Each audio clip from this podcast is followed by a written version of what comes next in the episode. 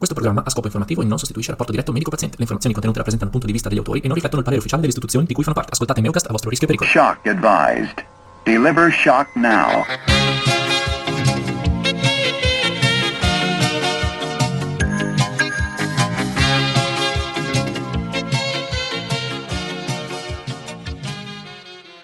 Ciao a tutti e benvenuti su Meucast, il podcast di medicina di emergenza e urgenza. Io sono Alessandro e oggi con me c'è Giovanni. Ciao a tutti. Ciao Giovanni. Oggi di cosa ci parli? Ma oggi volevo fare un discorsetto sul glucagone e sul suo utilizzo in pronto soccorso visto che è un farmaco di cui si parla molto come antidoto, ma ha anche degli effetti, o meglio, da scheda tecnica sarebbe approvato per degli altri utilizzi. Ecco, quindi volevo fare una, una trattazione sul glucagone. Ci sta, grazie Giovanni. Ho sempre pensato che il glucagone fosse quel farmaco cool che trovi più o meno eh, come terza linea dell'avvelenamento di tutto, sostanzialmente. e quando nulla funziona dai glucagone che male non fa. Esatto. e sì, mi piacerebbe molto approfondire questo argomento con te di cui io personalmente non so proprio niente. Quindi eh, dimmi Giovanni, a che cavolo serve sto glucagone? Ma allora, facciamo un passo indietro Sì. ancora. Come lo troviamo il glucagone? Troviamo il glucagone in due formulazioni. Quello che tutti vediamo in pronto soccorso sulle automediche, ovvero quella siringhetta preriempita nell'astuccio arancione, che viene conservato in frigo. Quello si chiama Glucagen Hypokit, è il nome commerciale, ed è glucagone da un milligrammo e approvato però per l'uso unicamente intramuscolare, essendo in siringhe già preriempite. In alternativa, però dubito che chi ci ascolta ce l'abbia in pronto soccorso perché è molto più raro da trovare, è glucagone sempre da un milligrammo in flaconcini di polvere da diluire e quindi eh, approvati per l'uso endovenoso.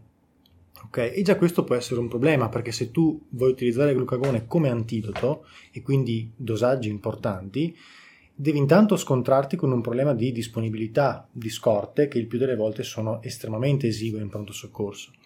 Oltre al fatto che se pensi di avere appunto solamente il glucagone nelle siringhe preriempite, fai un utilizzo off-label sia per le indicazioni, visto che non è eh, presente in scheda tecnica l'indicazione come antidoto, poi lo vedremo, ma fai anche un utilizzo off-label per la via di somministrazione, perché utilizzi un prodotto da utilizzare intramuscolo, invece lo, lo somministri in vena, e anche questo può essere un problema, da un punto di vista burocratico, se vogliamo. Certo, anche legale magari. E certo. Mm.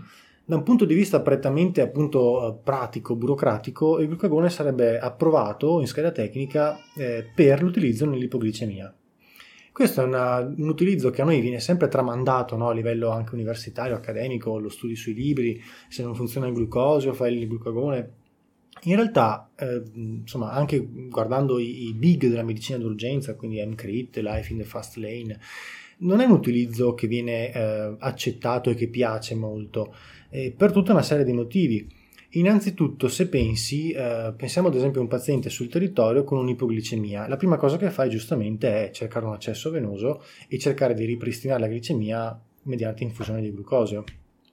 Ad esempio in Inghilterra, oltre a questo, hanno anche dei gel che sono gli stessi, insomma, sono simili ai gel che utilizzano i maratoneti a base di glucosio estremamente concentrato che possono essere applicati sia sottogengivale sia anche intrarettale. E quindi loro utilizzano delle vie anche alternative. Però immaginiamoci che tu hai un'ipoglicemia poco responsiva alla terapia con, con glucosio perché ad esempio questo è un paziente che ha eh, abusato di eh, sulfoniluree. Magari un bambino che ha preso la pastiglia del nonno, diventa ipoglicemico, tu lo tratti col glucosio, questo risale ma dopo poco ritorna a essere ipoglicemico. Ebbene, in un caso così il glucagone ti fa gran poco, perché se hai una, una chiara anamnesi di, eh, di ingestione di sulfoniluree in dosaggio anche magari normale, insomma, non necessariamente in overdose, qui già la risposta sarebbe l'octreotide, che sarebbe l'antidoto a questo tipo di intossicazioni. È un farmaco che si trova in pronto soccorso senza grosse difficoltà, che si somministra in vena, in boli, eh, si fa di solito un bolo da 50 o 100 microgrammi, seguito da altri boli eh, ogni 4-6 ore. Se però ad esempio è un paziente ipoglicemico in cui eh, ad esempio c'è un utilizzo di insulina alla base, quindi questo è un paziente che eh, ha un'ipoglicemia sostenuta da una- un motivo ben preciso, anche qui correggerlo con il glucosio potrebbe non essere sufficiente perché ehm, somministrare glucosio a un paziente di questo tipo aumenta ulteriormente il rilascio di insulina in alcuni contesti, quindi rischia di far riprecipitare poi a distanza di tempo questa ipoglicemia. Ebbene, in casi di questo tipo in letteratura ci sono dei case report che hanno appunto valore da case report, ricordiamocelo, ma in tossicologia di grandi evidenze ce ne sono gran poche. Un'alternativa potrebbe essere somministrare insieme al glucosio anche l'idrocortisone, o meglio, un qualunque steroide però l'idrocortisone è quello che ha una emivita più favorevole e una, un onset di azione più favorevole, quindi si somministra l'idrocortisone 100 mg ogni 6 ore e questo di fatto aumenta la resistenza dell'insulina, quindi puoi utilizzarlo sia in pazienti che hanno avuto overdose da insulina, ma anche pazienti che hanno magari sbagliato la dose, quindi dose di poco o comunque non eccessivamente elevata, in cui però c'è un'ipoglicemia refrattaria. Ebbene, perché allora c'è il glucagone e perché dovremmo utilizzarlo? In realtà il glucagone perché eh, non si utilizza di fatto quasi mai e non piace quasi mai ai medici d'urgenza? Per tutta una serie di motivi. Innanzitutto il glucagone eh, ti fa venire nausea e vomito. Quindi capisci bene che se c'è un paziente eh, obnubilato con un'alterazione di coscienza dovuta all'ipoglicemia, somministrare un farmaco che te lo farà vomitare, insomma, non è che piaccia molto, ok, con rischio di inalazione. In più, se guardi la strategia per trattare l'ipoglicemia, in teoria il paziente appena diventa competente dal punto di vista neurologico dovrebbe iniziare ad assumere qualcosa per bocca, alimenti ricchi di carboidrati. Anche qui, somministrare un farmaco che ti induce il vomito ma che ti fa venire anche la nausea riduce la possibilità che questo paziente possa tollerare alimenti per bocca o bevande dolcificate per bocca e già qui è un altro problema.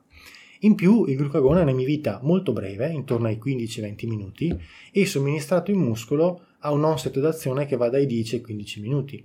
Ma a noi serve un effetto immediato se il paziente ha un'ipoglicemia così importante da richiedere, un trattamento così aggressivo. E anche questo può essere un problema. Quindi sostanzialmente, eh, ah, e in più un'altra cosa è che se somministrato a dosaggi ripetuti, questo vale anche per le intossicazioni, può indurre tachifilassi, ovvero il paziente a un certo punto diventa poco responsivo al farmaco. Quindi ecco, sostanzialmente nell'ipoglicemia si tende a, a, a, evitarlo per tutti questi motivi che sono prettamente pratici, anche perché sul territorio, io non so uh, dove hai lavorato tu, ma generalmente se pensi a un'automedica o un'ambulanza infermierizzata c'è una siringa di glucagone, mm. un milligrammo, esatto. Fatta quella devi trovare una soluzione diversa se quello non funziona. Mm. Diciamo che per l'ipoglicemia il glucagone magari tenerlo proprio alla fine quando tutto fallisce e ricordarsi prima eh, i farmaci che magari hanno qualche evidenza in più. Esatto, e poi c'è anche un'altra cosa ecco, che stavo dimenticando, ricordiamoci i pazienti ad esempio eh, defedati, pazienti alcolisti, pazienti che possono avere eh, diciamo depauperate le loro scorte di glicogeno mm. a livello epatico, in questi casi il paziente non avrà nessun beneficio con il glucagone, perché il glucagone funziona perché ti, met, ti mobilizza il glicogeno, il, sì, il glicogeno epatico, uh-huh. quindi dando una glicogenolisi e aumentando la glicemia. Ma se il paziente ha le scorte depauperate perché è denutrito, perché è un alcolista o perché ha qualche altro problema di salute, chiaro è che questo farmaco non funzionerà. Certo, lo immagino. E quindi in, in, che altri, in, che altri, contesti viene usato il glucagone? E, beh, allora, il, il, glucagone puoi utilizzarlo dal punto di vista delle intossicazioni acute, se guardi appunto sui libri, sui blog, si parla sempre del glucagone come antidoto per le intossicazioni da beta bloccanti e calcio antagonisti. Ebbene, anche questo è un ambito molto dibattuto in letteratura e nella comunità scientifica perché, sebbene ci siano delle evidenze empiriche che qualche effetto lo possa dare perché di fatto eh, bypassa il blocco dovuto al farmaco beta bloccante o calcio antagonista dando una, una, un'azione inotropa e cronotropa positiva, quindi sul cuore, eh, agendo su dei recettori sull'MP ciclico sostanzialmente, quindi aumenta l'MP ciclico intracellulare e questo attiva una cascata di segnalazione che dà un effetto inotropo e cronotropo. Però anche qui ci sono due problemi. Innanzitutto le evidenze eh, a favore di questo tipo di terapia sono molto molto deboli, quasi tutte empiriche, e, e qualcuno più di, di, una volta ha contestato uh, questo tipo di evidenze perché sembrerebbe che i lavori dove appunto veniva uh, descritto il glucagone come efficace come terapia antidotica nelle intossicazioni da beta bloccanti, in realtà non utilizzassero il glucagone che abbiamo noi oggi prodotto con tecnologia del DNA ricombinante. utilizzavano glucagone eh, che veniva diciamo, somministrato sotto forma di estratto pancreatico di mammiferi. E questo ovviamente conteneva anche tracce di insulina. In alcuni campioni hanno trovato fino a 100 unità di insulina, che non sono poche, e che guarda caso è il dosaggio, bene o male, della, del bolo di insulina che fai nel paziente appunto che è intossicato da beta bloccanti. Quindi sostanzialmente qualc- più di qualcuno dice che questi erano degli errori, diciamo, di tipo dovuto appunto a impurezza del campione. E ciò nonostante comunque eh, c'è chi lo utilizza, anche noi lo utilizziamo quando ci capitano questo tipo di pazienti, ma c'è un grosso limite che è il limite della disponibilità di scorte. Quasi tutti gli ospedali hanno scorte limitate di glucagone e soprattutto un paziente intossicato da calcio antagonisti o da beta bloccanti che fa glucagone necessita di 100, 150, 200 fiale per le prime 24 ore perché se pensi dovrebbe fare un bolo iniziale di circa 5 o 10 mg e poi sulla base di, di, quello e quindi della dose che ha avuto un effetto sull'inotropismo lo metti in infusione continua.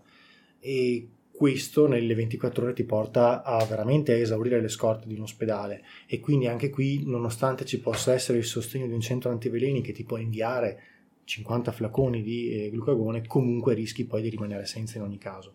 Motivo per cui si tende a preferire l'insulina ad alte dosi euglicemica, quindi insulina e glucosio, anche perché anche questo è un farmaco che funziona molto bene e soprattutto costa molto di meno ed è molto più disponibile, è molto più facile anche da, da reperire. Ecco, quindi se dovessero capitare situazioni di questo tipo si può iniziare anche glucagone, ma ricordati anche qui che per tempi lunghi e generalmente si va intorno alle 24-48 ore di terapia, anche qui ci può essere tachifilassi, quindi il paziente a un certo punto può rispondere sempre meno. Forse proprio perché dopo 24 ore che mobilizza le sue scorte di glicogeno, magari anche lui le finisce. Probabilmente c'è anche mm. questo, e soprattutto se è un paziente che lo devi trattare per 24-48 ore perché è ipoteso e perché è bradicardico, io a quel punto, magari anche già prima, inizierei a pensare a qualche strategia alternativa. Mm. Se non è l'ECMO, pensare magari a dei vasopressori, degli inotropi per sostenerlo e cercare appunto una strategia alternativa che può essere appunto l'insulina ad alte dosi in casi estremi c'è chi ha utilizzato anche l'intralipid, insomma tutte cose un pochino empiriche che però possono trovare, eh, possono dare beneficio.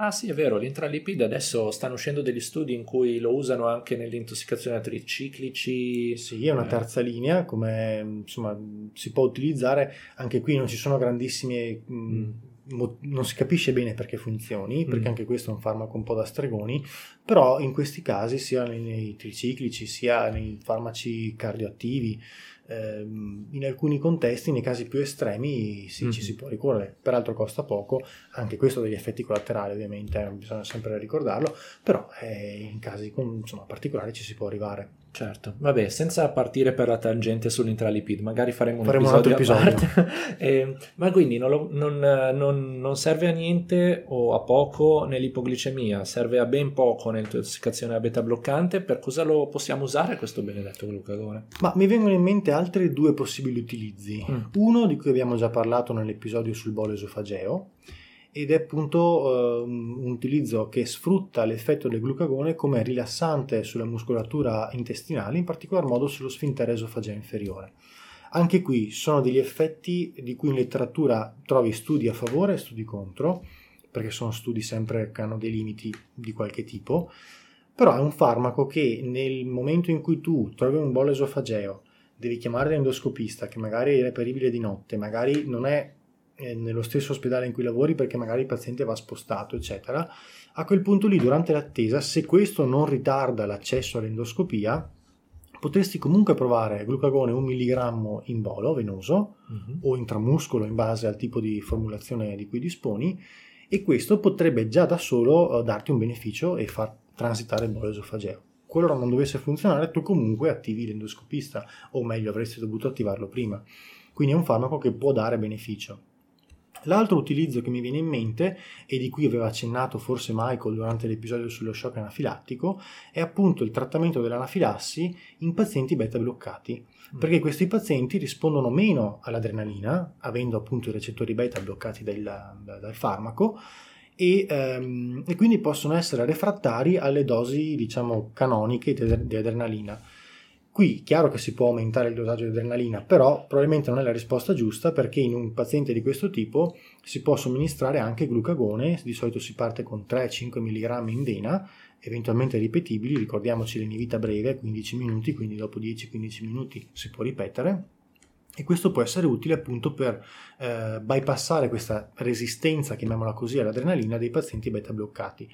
Ovviamente mi metto sempre nei panni del medico sul territorio, se hai una siringa da un milligrammo di glucagone e un paziente una, con una reazione anafilattica che risponde poco all'adrenalina, eh, sì, gli fai il primo milligrammo e poi devi trovare una soluzione alternativa, devi correre perché insomma se non hai altro è un problema. sì, eh, interessante, non me la ricordavo la cosa dell'anafilassi. Interessante. E, ehm, quindi sia in vena che muscolo anche per l'anafilassi, sì, un milligrammo. Sì, allora sarebbe da fare in vena, visto mm. che è una terapia d'emergenza e non una mm. patologia ovviamente a rischio vita. Però se usi la siringa precaricata nell'astuccetto arancione, purtroppo, mm. o meglio, puoi farla anche in vena, eh? cioè, mm. è fatta per il muscolo, ma nel eh, corpo ci va, alla fine sì, arriva dove deve arrivare. lo stesso, esatto. Quindi in vena si può fare, devi essere consapevole che è un utilizzo off-label per via di somministrazione. Non è testato. Ehm, va bene, allora facciamo conto che io per un'anafilassi o per un bolo esofageo, per um, qualsiasi motivo io mi sia deciso a fare il glucagone. Uh, cosa devo stare attento se utilizzo il glucagone? Quali sono le complicanze che mi posso aspettare, su cui mi posso preparare? Beh, ti può dare iperglicemia, ovviamente. Mm-hmm e che però, insomma, ti dico personalmente mi spaventa poco. Io temo mm. di più l'ipoglicemia, perché di quella si muore. L'iperglicemia, mm. insomma, farà un po' di pipì, lo idrateremo e quella passerà. Mm. Peraltro, con una vita così breve sarà un effetto transitorio. Attenti agli ioni, può dare disonie e soprattutto ipocalemia. E quindi, insomma, anche qui, se è un paziente che farà glucagone ad alte dosi per tempi lunghi, andrà sicuramente monitorato, ma mm-hmm. questo mi pare abbastanza ovvio. Certo e mh, la cosa più importante e più frequente che si osserva è la nausea e il vomito. Quindi se sono pazienti obnubilati o a rischio di aspirazione perché magari hanno delle patologie neurologiche o sono pazienti anziani o qualunque altra cosa, bisogna stare molto attenti al rischio di vomito. Mm. Che ovviamente è un rischio tanto più alto quanto più alto è il dosaggio che si somministra e soprattutto è più alto se si fa in volo. Mi pare anche qui una cosa eh abbastanza ovvia. Certo. Io non ho altre domande. Se tu hai altro da aggiungere? No, direi che quello che potevo dire l'ho detto, se ovviamente qualcuno ha delle osservazioni da farci, noi siamo ben contenti di, di rispondere. Grazie Giovanni, molto interessante, mi è piaciuto molto. Grazie a te Ale, alla prossima. Alla prossima, ciao a tutti. Shock advised. Deliver shock now.